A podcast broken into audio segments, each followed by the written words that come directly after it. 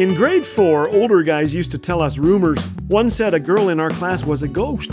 I thought she always seemed a little pale. Another guy said, Don't go in the bathroom, there are bats in there. Tabloids start bizarre rumors too. Farmer shoots 23 pound grasshopper. Man's 174 mile per hour sneeze blows his wife's hair off. Sadly, we Christians are guilty of spreading things that aren't true, or they may be true, but repeating them helps no one. It damages a reputation or spreads fear.